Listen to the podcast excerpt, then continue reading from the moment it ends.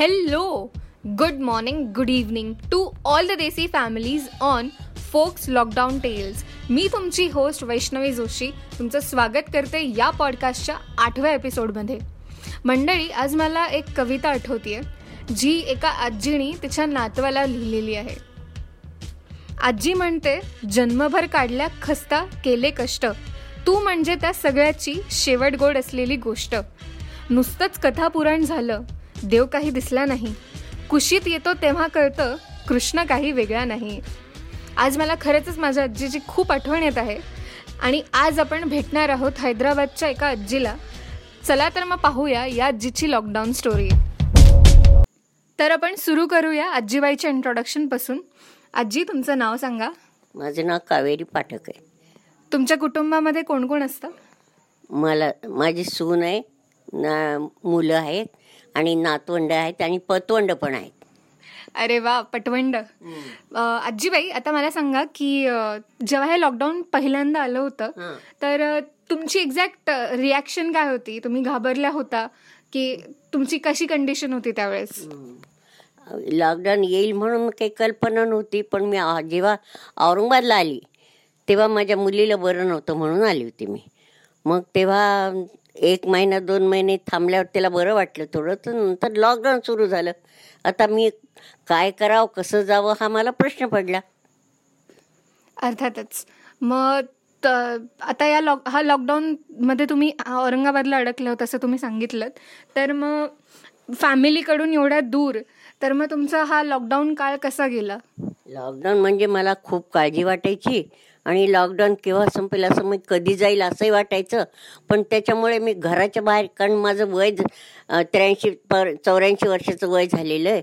मी बाहेर हिंडू शकत नव्हते बाहेर जाऊ शकत नव्हते. तर ती काळजी वाटायची की आपण कधी कोणाला भेटू शकत नव्हते गावातल्या गावात असून सुद्धा.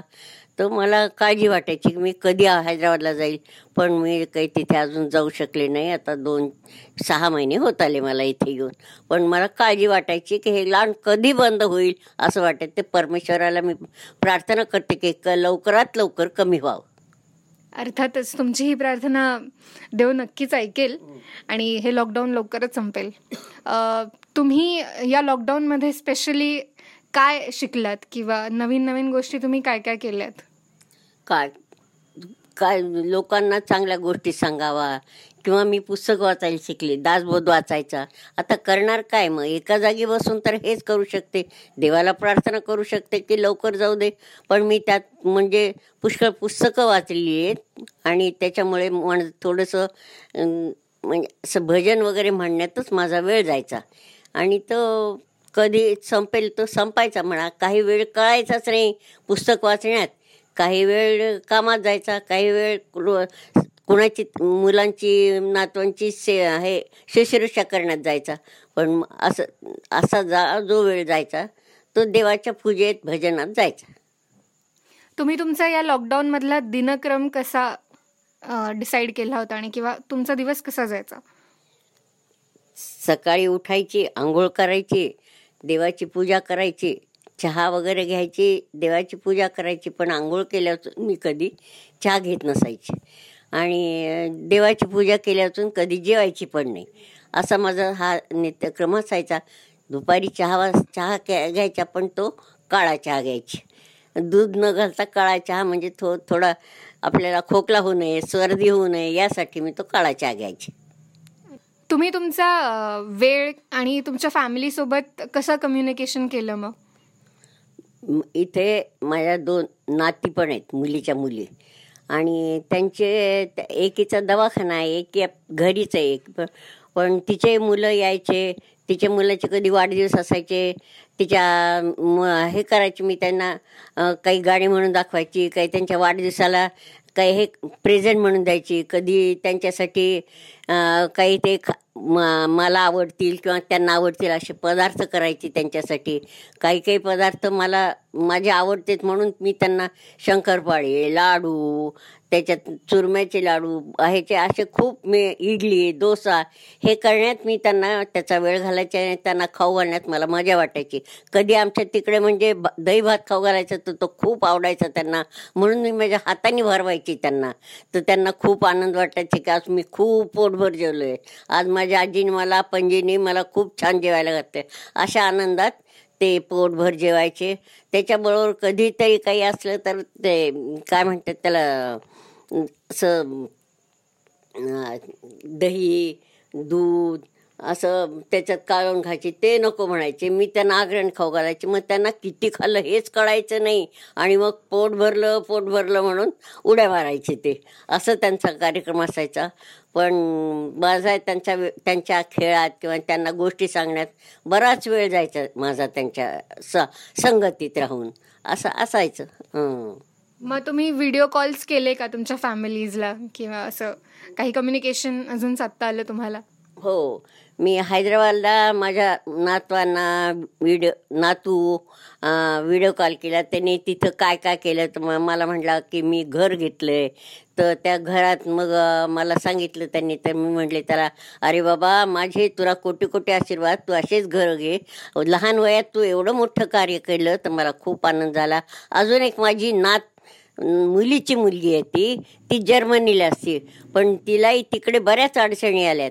पण त्या अडचणीला तिने तोंड दिल्यामुळे मला खूप समाधान वाटलं एक प्रकारचं. की बाई तू इतके तू लहान असताना तू तुझ्या बाळणपण तिकडेच झालं. तुझे सगळे म्हणजे कार्यक्रम तिकडेच झाले. तू एवढ्या हिंमतीने तिथे एकटी राहू शकली नाही. आम्ही तुला साथ दिली नाही. तू तिकडे येऊ शकलो नाहीत. कारण विमान बंद गाड्या बंद आणि कुठल्या गाड्यात तर जातच नाही. विमानात जाऊ शकतो. पण आम्ही येऊ शकत नाही. तर काय करायचं? मग काय पार्सल करायचं तर ते पार्सलही बंदच असायचं. म्हणजे तिने तिच्या हिमतीनेच तिकडं बाळणपण केलं. आणि तिला व्हिडिओ रोज मात्र व्हिडिओ तिला पाहायची. तू कशी म्हणून विचारायची. तू चांगली राहा तू हिंमत हारू नको असं म्हणून तिला सांगायची. अर्थातच. एखादा थॉट तुमच्या फॅमिलीसाठी जो तुम्हाला या पॉडकास्टवर मांडावा असं वाटेल. एखादा विचार की तुमची फॅमिली तुम्हाला कशी वाटते? किंवा एकूण एकूणतः की तुमच्या फॅमिलीची तुम्हाला कितपत आठवण आली? स्पेशली हैदराबादच्या फॅमिलीची तर त्यांच्यासाठी काही दोन शब्द. माझ्या मा ना कारण नातवंड मी त्यांना लहानपणापासून तिथे खेळवलेले मांडीवर. आणि ते आता मोठे झाले ते आपल्या आपल्या संसारात सुखी जरी असले तरी मला ते अजून लहानच आहेत ना. तर त्यांच्यामुळे मला त्यांची आठवण यायचीच. आणि ते सुद्धा मला विचारते की तू तर कशी तिथं ह्या लॉकडाऊनमध्ये तू औषध घेतलं का? तू गोळ्या घेतल्यास का? तुला काही कमी पडतंय का? पाठव का? असं विचारायचे ते. मी म्हणायची नको बापा इथे पण माझे भाऊ आहेत भाऊजाई आहेत. माझे सगळेच माझी काळजी घेत आहेत. आणि माझे जे मुलगी आहे जावं ते पण माझी काळजी घेतात. तू काही काळजी करत नको जाऊ पण मला तुमच्याविषयी खूप वाटते रे. तुम्ही यावं मी लवकर तिथे यावं असं वाटते मला पण तुमच्या सहवासाचं प्रेम आज काही संपलेलं नाही आहे ते नेहमीच करता राहणार आहे. पण तुम्ही तिथं असावं. मला तिथे यावं असं वाटतंय पण ह्या लॉकडाऊन संपल्यानंतरच मी तिथे येऊ शकेल. तोपर्यंत आता हे परमेश्वराला मागून न जाणे डिसेंबरपर्यंत तरी मी निश्चितच तिथे येईल. अर्थातच तुम्ही लवकरात लवकर तुमच्या घरी जाल अशी मी प्रार्थना करते. ह्या आजी फक्त त्यांच्या मुलांच्या आई नाही तर त्यांच्या नातवांच्या त्यांच्या पणतूंच्या आई आहेत. अशी आजी किंवा अशी स्त्री एका एखाद्या कुटुंबाचं नुसतं बळ नाही तर एक शक्ती असते जी त्या पूर्ण कुटुंबाला जोडून ठेवते. आज आपल्याला या हीच शक्ती या आजींमध्ये दिसते. तर मी खूप धन्यवाद करते तुमचं की तुम्ही या पॉडकास्टवर एक अलौकिक आणि खूप सुंदर तुमचे असे विचार मांडलेत. Thank you thank you thank you अर्थातच. थँक्यू आजचा हा एपिसोड या आजीमुळे खरंच खूप स्पेशल झालेलं आहे.